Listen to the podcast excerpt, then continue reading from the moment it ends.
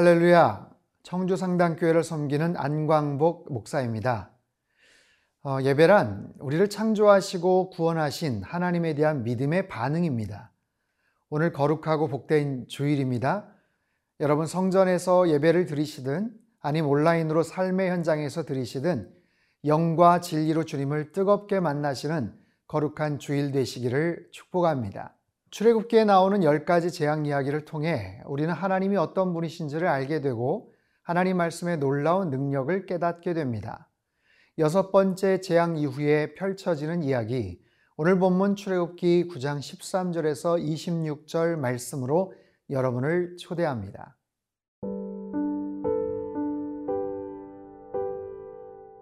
출애굽기 9장 13절에서 26절 말씀입니다. 여호와께서 모세에게 이르시되 아침에 일찍이 일어나 바로 앞에 서서 그에게 이르기를. 히브리 사람의 하나님 여호와의 말씀에 내 백성을 보내라. 그들이 나를 섬길 것이니라. 내가 이번에는 모든 재앙을 너와 네 신하와 네 백성에게 내려 온 천하에 나와 같은 자가 없음을 네가 알게 하리라.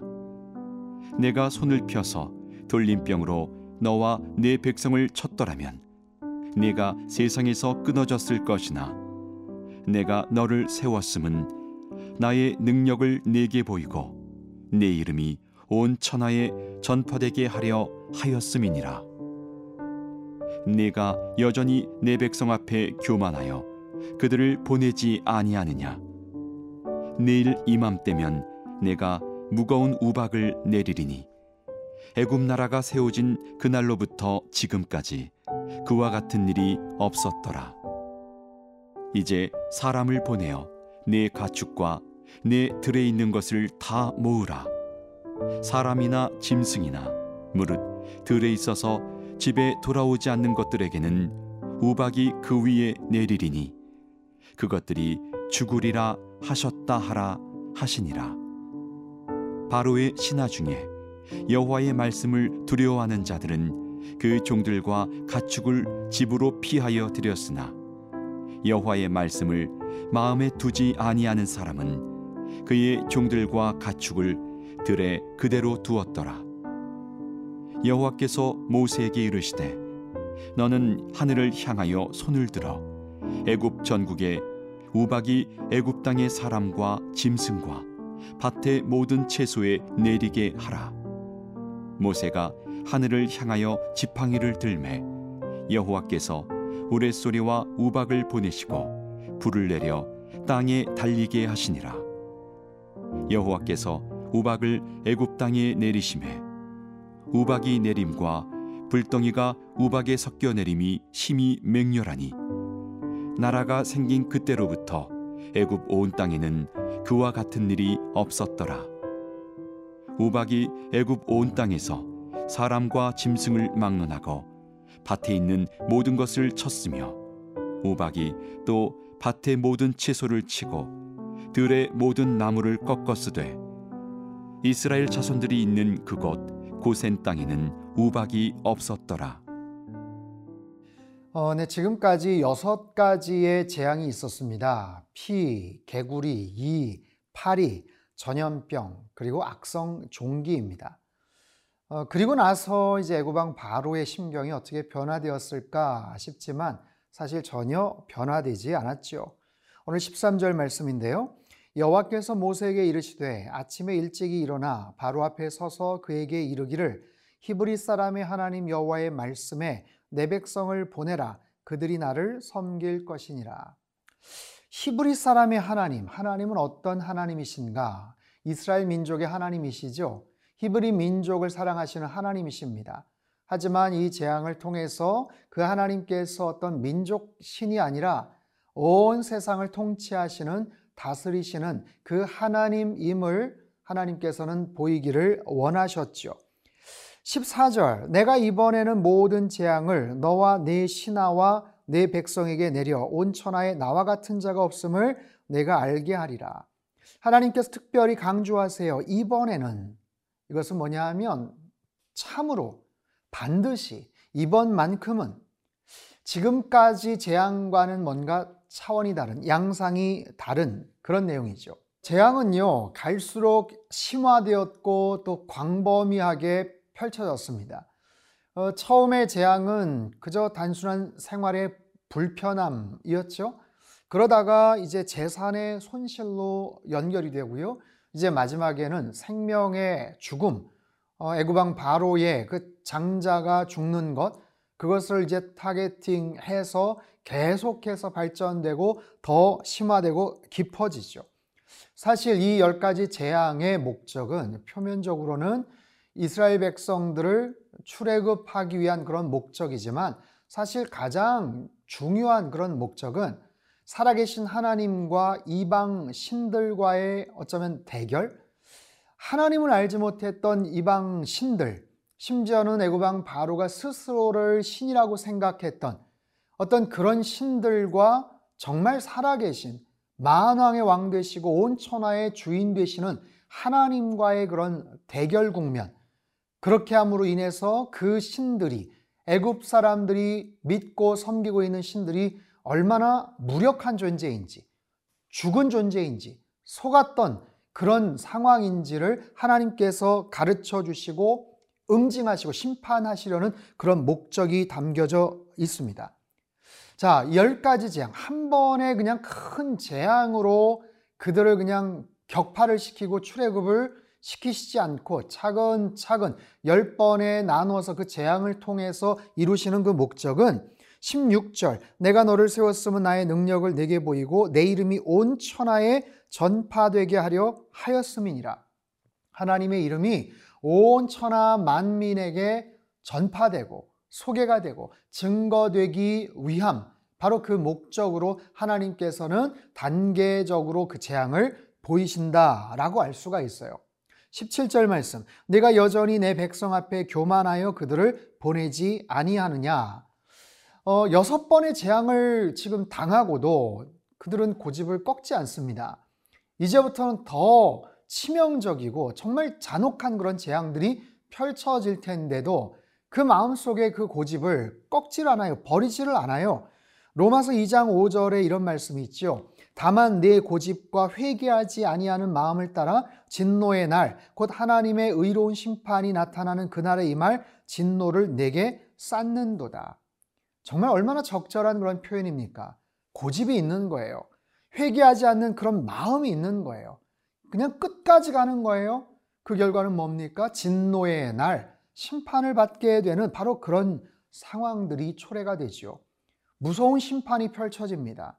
하지만 그 심판 속에서도 하나님의 긍휼과 하나님의 자비하심이 있다라는 것을 우리는 알 수가 있어요. 18절 말씀 내일 이맘때면 내가 무거운 우박을 내리리니 내일 이맘때 에트라는 이 히브리어 확실하게 정해진 미래의 어느 시간이에요. 내일 이맘때 틀림없이 이루어질 것이다. 마치 알람을 설정해 놓으면 그 시간에 알람이 울리는 것처럼 분명히 내일 이맘때 이건 뭡니까? 내일 이맘때 분명히 그 재앙이 벌어진다. 알려주시는 거죠. 경고해 주시는 거죠. 미리 알고 뭔가 피하든지 말든지 할 수 있게끔 하는 것. 그리고 19절 사람을 보내어 내 가축과 들에 있는 것을 다 모으라. 사람이나 짐승이나 무릇 들에 있어서 집에 돌아오지 않는 것들에게는 우박이 그 위에 내리리니 이것들이 죽으리라 하셨다 하라. 피할 길을 알려주시죠. 시간도 가르쳐 주시고 피할 방법도 가르쳐 주십니다. 하나님은 자비하신 하나님, 공의와 정말 무서운 심판의 하나님이시지만 그 가운데에도 하나님은 긍휼을 베푸시고 피할 길을 열어주시고 살 길을 열어주시는 그런 자비 하나님, 그런 놀라운 하나님의 사랑이 이 무서운 심판에도 담겨져 있음을 우리는 배울 수가 있습니다.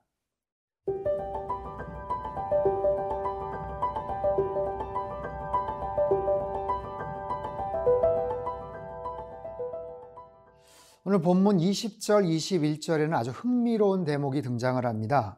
20절 바로의 신하 중에 여호와의 말씀을 두려워하는 자들은 그 종들과 가축을 집으로 피하여 들였으나 21절 여호와의 말씀을 마음에 두지 아니하는 사람은 그의 종들과 가축을 들에 그대로 두었더라. 하나님 말씀 앞에 어떻게 반응하는가? 하나님께서 말씀하셨어요. 내일 이맘때. 그리고 어떻게 피할 방법도 가르쳐 주셨죠. 근데 그 말씀에 근거해서 반응을 하는 거예요. 여러분 이것이 비단 애굽왕 바로나 애굽에 있는 사람들만이겠습니까? 이 땅에 살아가는 수많은 사람들, 뭐 저와 여러분을 비롯해서 모든 크리스찬들뿐만 아니라 세상의 모든 사람들은 결국에는 하나님 말씀 앞에 어떻게 반응하면서 살아가는가? 그 말씀을 그대로 믿고 신뢰하며 순종하는가? 그 하나님의 말씀을 배격하며 외면하며 불순종하며 살아가는가? 거기에 따라서 우리 인생의 내용과 향방은 정말 천양지차로 나뉘어지게 되죠. 여러분, 하나님의 말씀은 진리의 말씀이에요. 인생의 공식, 삶의 매뉴얼이 담겨져 있는 그 말씀이죠. 그렇기 때문에 그 말씀에 따라서 우리의 행복과 불행이 결정이 됩니다. 인생을 잘 살고 행복하게 살 수 있는 가장 심플하고 가장 결정적인 방법은 바로 하나님의 말씀 앞에 반응하는 것. 그 하나님의 말씀을 잘 듣고 경청하고 마음속에 새기고 순종하며 살아갈 때 하나님께서 그 말씀에 순종하는 사람들에게 놀라운 은혜와 축복을 주시는 줄로 믿습니다. 22절 이하서부터 그 우박이 어떻게 떨어지는가 굉장히 구체적으로 소개를 합니다. 22절 여호와께서 모세에게 이르시되 너는 하늘을 향하여 손을 들어 애굽 전국의 우박이 애굽 땅의 사람과 짐승과 밭의 모든 채소에 내리게 하라. 여기서의 우박은요. 맞으면 죽을 수도 있는 그런 정도의 사이즈예요. 어마어마한 그런 엄청난 재앙이 애굽 온 지역에 쏟아지게 되는 거예요. 그런데 놀라운 것은 26절이에요. 이스라엘 자손들이 있는 그곳 고센 땅에는 우박이 없었더라. 와, 놀라운 사실 아닙니까? 이 고센 땅이라는 건 뭡니까? 400여 년 전에 애굽의 총리였던 요셉이 그 가족들이 왔을 때 애굽 왕 바로에게 부탁을 했던 바로 그 땅. 굉장히 비옥하고요. 위쪽으로는 지중해와 있다 있는 그런 곳이에요. 그 고센 땅은 이스라엘 백성들에게 하나의 피난처와도 같았죠. 살아계신 하나님을 경외하는 자들에게 하나님께서 그런 그런 피난처를 허락해 주시더라라는 겁니다.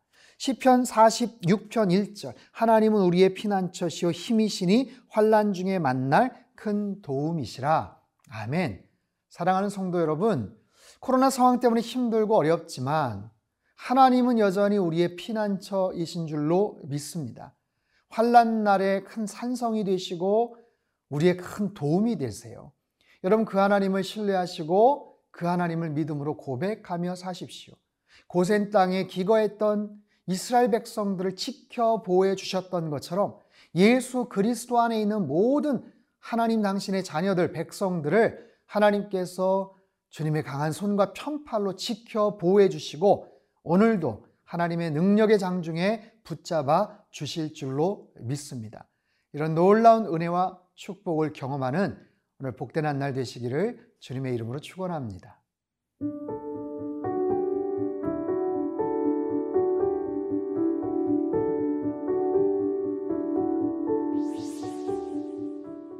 우리의 피난처가 되시는 하나님 아버지, 주님만이 우리 인생의 가장 안전한 피난처가 되시는 줄 믿습니다. 주를 떠나서는 단 한순간도 살 수 없음을 아오니 언제나 겸손하게 하시고 오직 주님만 바라보며 살게 하옵소서. 어지러운 세상 속에서도 삶의 중심을 잡게 하시고 복잡하고 시끄러운 삶 속에서도 흔들리지 않는 평강을 얻게 하여 주옵소서. 말씀의 능력 앞에 언제나 최선으로 반응하며 하나님의 뜻을 알아가게 하시고 그 뜻을 삶 속에 펼쳐나가는 복된 인생 되도록 축복하여 주옵소서. 존귀하신 예수님의 이름으로 기도합나이다. 아멘.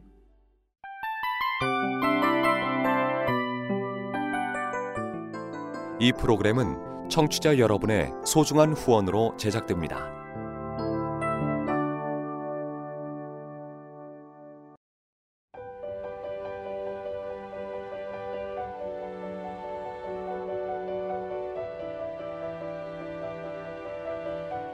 세상에는 수많은 교회들이 있지만 더 깊이 있는 말씀 강해를 찾기 위해 크기로만 교회를 선정하지 않습니다. 보다 좋은 영적 콘텐츠를 더 많이 나누기 위해 방송비를 받지 않습니다. 1년 365일 복음만 전하고 싶어서 우리는 광고를 하지 않습니다. 온누리의 복음을 땅끝까지 CGN TV와 함께 땅끝 선교사가 되주세요.